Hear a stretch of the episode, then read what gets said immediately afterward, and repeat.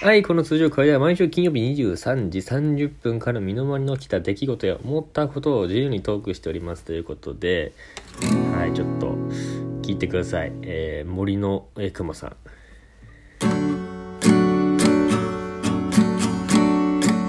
ある日、森の中、熊さんに出会った。春咲く森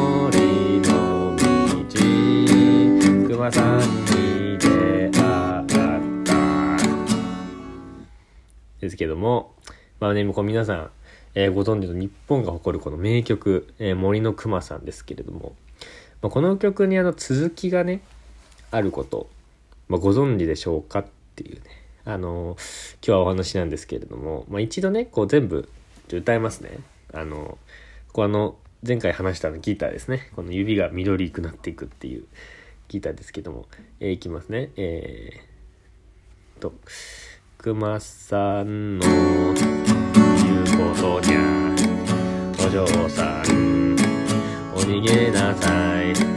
スタコラサッサッサのさ、スタコラサッサッサのさ。もうちょっと低いのめようかな。疲れた。うん。スタコラサッサッサのさ、え、ところが、えー、熊さんが後から、えー、ついてくる、えー、とことことことこととことことこと。こと、えー、で、えー、お嬢さん、えー、お待ちなさい、えー、ちょっと、落とし物、えー、白い貝殻の。小さなイヤリング、えー、荒熊さんありがとう。お礼に。えー、歌いましょう。ななななななななななななでね、ちょっと一回ギター弾きますね。なんですけれども、よいしょ。よいしょ。ね。これなんですけど、この曲、あのまあ、かなりね、まあ、ポピュラーで、こう、子供にも人気なんですけど、かなりこの恐ろしいというか、結構恐怖の歌だなって僕はこの続きをさ、続きなんだろうなと思って聞いてみたらさ、うん、恐怖の歌だなって思ったっていう今日は話なんですけど、まあ、何が恐怖なのかっていうと、まあ、一番はね、みんな知ってますよね。その、まあ、明るい感じだよね。熊さんにで、あった、あら大変っていう感じのね。まあ、のんきな歌ですけども、2番だよね、2番。2番に注目してほしいんですけど、えー、熊さんのえー、言うことにゃ、お嬢さん、言うことにゃってこれ猫みたいなね 猫じゃないですね。コンさんの言うこと、言うことではですね。言うことにゃ、えー、お嬢さん、お逃げなさい。ここですね。ここのフレーズ。まあ、ネットで、なんかこれなんかちょっと不自然じゃないですか。なんか、熊さんの言うことにはお嬢さんお逃げなさいじゃないか。熊が逃げろって言っていてなんか変な感じじゃないですか。で、まあネットでね、調べてみたんですよ。そしたらなんか一般的には、一般的なその模範解答としては、お嬢さんが、ま熊に出会うっていうこと自体が、危ないことだと。で、お嬢さんが逃げようとしてないかなんかで、あの、熊からアドバイスしてるっていう。いや、俺と会った時は逃げた方がいいよっていう。それアドバイス的な意味らしいんですけど、なんか僕はちょっと、これは違うんじゃないかなと思って、なんかその陰謀というか、それなんかそういう風に解釈した方が多分都合がいいみたいな、都合がいい大人がいるんでしょうね。そう解釈させたいっていう。うん。で、まあ、どういうことかっていうと、なんか本当の意味が隠されてて、まあ、熊さんが自ら逃げてくれっていうことは、こう自分の意思に反して襲ってしまうかもしれないっていうことじゃないですか。あの、お逃げなさい。僕だったらお逃げなさいっていうさ。自分の意思に反して襲ってしまうかもしれない。だからつまり、まあ、そのクマさんは、二重人格なんだよね。絶対。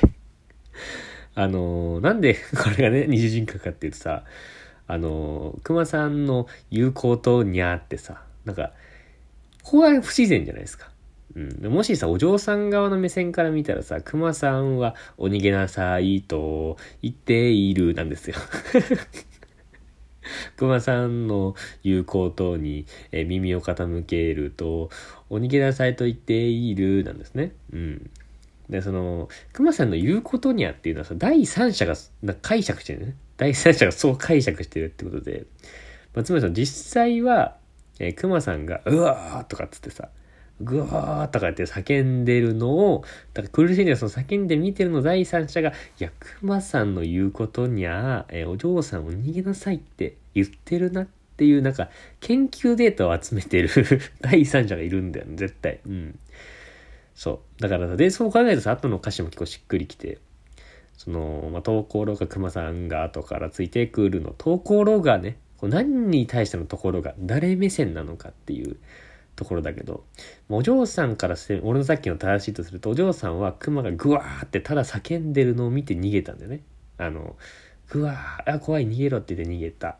で、熊さんは本当はお逃げなさい。グワーっていう意味の、意味としてはお逃げなさいって言ってるけど、お嬢さんはその言葉なんて分からずグオって言われたから逃げたと。で、えー、ところが、だから、なんていうの？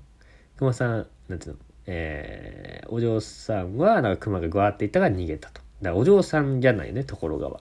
で、熊さん、ところが熊さんが後からだから、熊さん目線でもないじゃん、このところがは。難しい話だけど。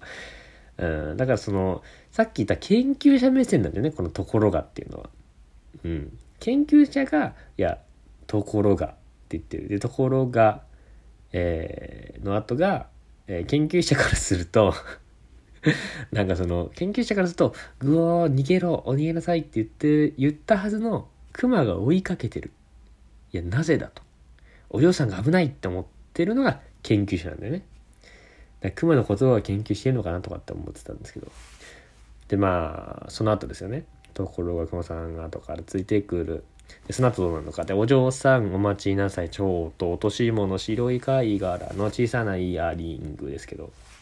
なんかその、そもそも歌が不完全でさ、まあ、そのそれぞれの解釈があるからさ、まあ、ここからはこう僕の、まあ、推測になりますけど、まあ、このクマさんはあのお嬢さんのお父さんなんじゃないかなって思うんですよ本当はうんクマに変えられてしまったお嬢さんのお父さんなんじゃないかなって僕は思ってるんですね。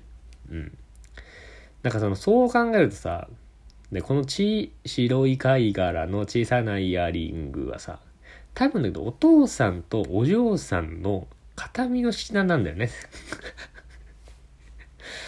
絶対さ、だってさ、もう、白い貝殻の小さなイヤリングなんてさ、別に、あの、作ると思えば作れるし、そんな高くないじゃん。価値としても、こう、あの、ね、値段とかに換算してもさ。だその、大、よっぽど大事だったりとか、なんか持っててほしいとかって思わないと、わざわざ届けないじゃん、そのものをさ。うん。で、最後よ。あの、荒熊さんありがとう。お礼に歌いましょう。ラナナナナナナナってもうそう聞く、そう思って聞くともう泣けますよね。うん。まあその、最後にさ、熊さんとお嬢さん。でこの実の親子だよ。実の親子が、まあ、本当は親子なんだけど親子だと気づかずにもう歌うしかないわけよ。言葉通じないしラララララララぐらいしかできない、ね、うん。で熊さんもさ本当はお嬢さんにお父さんって伝えたいけど伝えられないじゃん。熊なんて喋れないからぐわーっとしか喋れないからさ。で伝える術が僕お父さんだよって伝える術がないから仕方なくもう歌って、娘と楽しい時間を過ごせればいいっていうだけなんだよね。うん。だからすごいね、悲しい歌なんですよ、これ本当は。まあで、この歌の怖いところの最初に怖いって言ったのが、怖いところはさっき登場した研究者なんだよね。うん。まあおそらくだけど、まあ研究者はお嬢さんのお父さんを、えー、熊さんに変える研究をしていて で、その熊さんが、まあ、実の娘であるお嬢さんと出会った時に、襲うのか、襲わないのかみたいなそういう、だからどういう反応をするのかみたいなのを、もう研究してるんだと思うんだよね、俺は。うん。だからその、投稿ローガとかって言ってたあれ？なんか逃げなさいって言った後、ところがやっぱり追っかけてくる。やっぱ襲うのかみたいな。あ、やっぱ熊としての反応の方が強いのか、父という、えー、感情よりも、その目線で見てね、第三者であるその研究者がさ。まあ、だから、この歌のタイトルですよ。最初に言いましたけど。えー、熊さんでいいじゃん。だけど、じゃなくて森の熊さんっていうさ。だって熊さんなんて森にしかいないのに、あえてそこを森の熊さんっていう、言ってる。森って限定してるんだよね。その熊さんに。そこら辺の熊さんじゃダメなんだ。この森に住んでる、研究されてる、森で研究されてる熊のお父さん、略して森の熊さんだね。そうなんだよね。うん。そうなんだよねって。都市伝説みたいな感じですけど。うん。っていうのをね、あの、この前、まあ夜一人で、まあこう、歌詞をちょっと調べながらさ、ボケと考えてて、夜、一人で考えてて、まあ、なんていうの、なかなかね、こう眠れなくなったっていう日を、まあ、過ごしましたっていう報告です。